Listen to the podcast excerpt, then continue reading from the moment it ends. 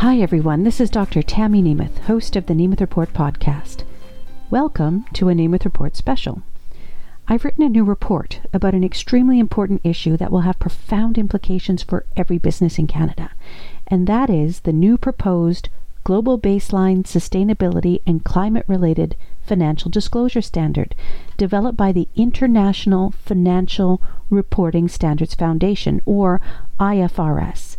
It'll be administered by the newly created International Sustainability Standards Board, or ISSB, that came out of COP26 in Glasgow last year as part of the Glasgow Financial Alliance for Net Zero, or GFANZ.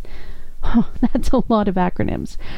Canada has signaled that it will adopt this standard and make it mandatory. Canada even lobbied for and got an ISSB office in Montreal. The new proposed standard is like ESG on steroids and is designed to be used by banks, insurers, and investors, supposedly in order to weed out companies not committed to absolute zero emissions and deny them financing. Why does the world need this new standard when companies already provide ESG reports? Now, various groups have lobbied for a consolidation of standards into one so that so called greenwashing can be prevented. However, it's not the reporting of ESG related information that can lead to problems, it's the interpretation and ranking of that reporting. This new standard will actually do little to affect how the information is interpreted or ranked, so won't be much help for the greenwashing issue. Although this standard is in its draft stage, it will very likely be implemented by Canada in the very near future. What's really important right now is that this standard is currently open for comment until July 29th all companies affected by this type of financial disclosure, and there are 68 different industries identified by the IFRS that will have to comply with this new standard, they all have an opportunity now to have a say. In this podcast special, I'm going to read out the executive summary of my new report, Counting Carbon Molecules, so you can get a sense of what this standard really is and some of the implications to how hydrocarbons will be funded in the future. So, Counting Carbon Molecules Executive Summary. At every level of government, the Canadian bureaucracy is deeply committed to meeting its 2030 net zero goals at all costs, and as such is set to adopt the forthcoming IFRS Sustainability Disclosure Standard, which is currently in draft format and open for feedback. The IFRS Sustainability Disclosure Standard consists of the following draft documents the IFRS S1 General Requirements for Disclosure of Sustainability Related Financial Information, IFRS S2 Climate Related Disclosures, and S2 Appendix B Industry Based Disclosure Requirements.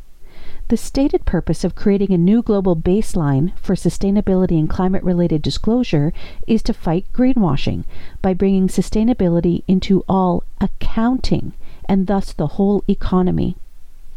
Underwritten by the principles of stakeholder capitalism and championed by the Big Four accounting firms, the proposed standards are purported to be simple, applicable to every entity in line with the UN Sustainable Development Goals, and legally enforceable. The goal is accuracy, verifiability, and comparability, creating a single gauge by which consumers, investors, insurers, bondholders, lenders, and others can compare entities and hold them accountable for their carbon behavior. There are four areas that comprise the core content of this new disclosure standard governance, strategy, risk management, and metrics and targets. There are several issues within each of these areas, especially for hydrocarbon companies. For example, Number one, they demand that duplication be avoided, yet insist at times that other standards and requirements be considered. Number two, there are contradictory statements, mixed messages, and vague terms. Number three, there are serious problems with mandating scenario analysis, such as its evolving applicability to climate as well as cost. Number four, by insisting on the disclosure of all gross Scope 1, Scope 2, and Scope 3 emissions, any industries that manufacture any kind of product or produce, or produce, handle, or utilize hydrocarbons in any way are targeted and likely penalized.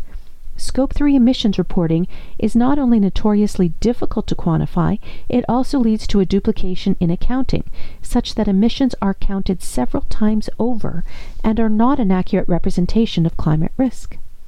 Number five, entities could be made financially liable for any perceived misstatement on emissions, future scenarios, future global developments, and future weather events, the behaviors and actions of those who use an entity's products, and reputational damage from controversies. Number six, by focusing on gross carbon emissions and emissions intensity and offering no place to quantitatively account for net emissions, the standards preclude the possibility that a company employs technology that actually reduces its carbon emissions and discriminate against companies that have more emissions than others. Number seven, under risk assessment, hydrocarbon companies must estimate and account for the cost of early asset retirement under varying policy scenarios. There is no specific provision for asset end of life retirement disposal calculations for solar, wind, or battery technology manufacturers or project developers. Number 8. Given recent geopolitical developments with respect to the Russian invasion of Ukraine and the subsequent sanctions against Russian oil and natural gas, energy security is a stunning omission within the draft disclosures. The deadline for submitting feedback on drafts of the IFRS Sustainability Disclosure Standard is July 29, 2022, and all feedback is being published on the IFRS website for public viewing. Once the IFRS Sustainability Disclosure Standard is enforceable, the finances and operations of hydrocarbon companies and any industry that utilizes hydrocarbons will be seriously compromised to the point of extinction. Every Canadian hydrocarbon company should respond to and provide feedback on the drafts by the deadline.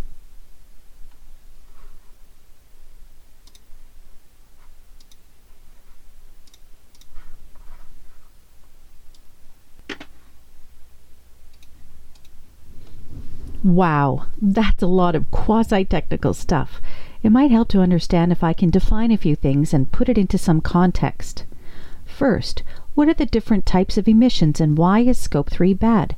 Around the time of the Kyoto Protocol in 1997, environmental activists with their corporate enablers developed three scopes of emissions. Scope 1 emissions are those produced directly by a company. Scope 2 are indirect emissions produced from purchased or acquired energy used by a company.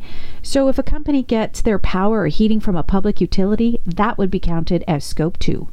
And most significantly, Scope 3. Scope 3 are all indirect emissions that can be linked to an entity across its entire value chain. In reporting its Scope 3 emissions, a company must account for the emissions from 15 different areas. These are purchased goods and services, things they buy and use, capital goods, fuel and energy related activities not included in Scope 1 or Scope 2, upstream transportation and distribution, waste generated in operations, business travel, employee commuting, upstream leased assets, downstream transportation and distribution, so the delivery trucks from Amazon delivering their product, processing of sold products, the use of sold products, and end of life treatment of sold products, downstream leased assets, franchises, and investments. Imagine a company having to account for how its sold products are used and disposed of. But this is what the standard wants to make mandatory for the global economy. How would you even account for that? How would you even track it? The second issue is what are scenario analyses? Well, for the most part, these are computer simulations to predict what could plausibly happen in Canada and the world between now and 2050, using inputs ranging from potential future emissions to weather changes based on IPCC assessments. That's the United Nations Intergovernmental Panel on Climate Change, to potential government policy directions and how it all will affect a business's strategy and bottom line. Talk about crystal ball gazing. Since all of this information is tied to the financial reporting of a company with all of the legalities associated with that, a potential unforeseen outcome is that a business could be made financially liable for any perceived misstatement about emissions, future economic developments, weather, and the behavior and actions of those who use its products.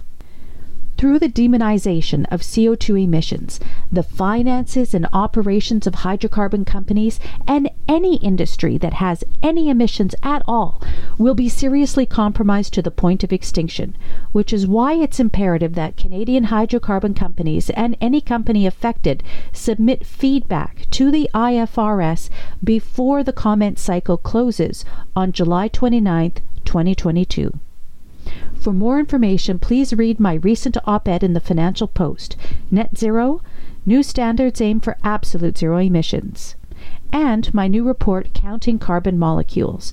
The report can be read or downloaded at my podcast website, thenemethReport.com. So please have a look at it and share it so that you can be better informed about what's coming.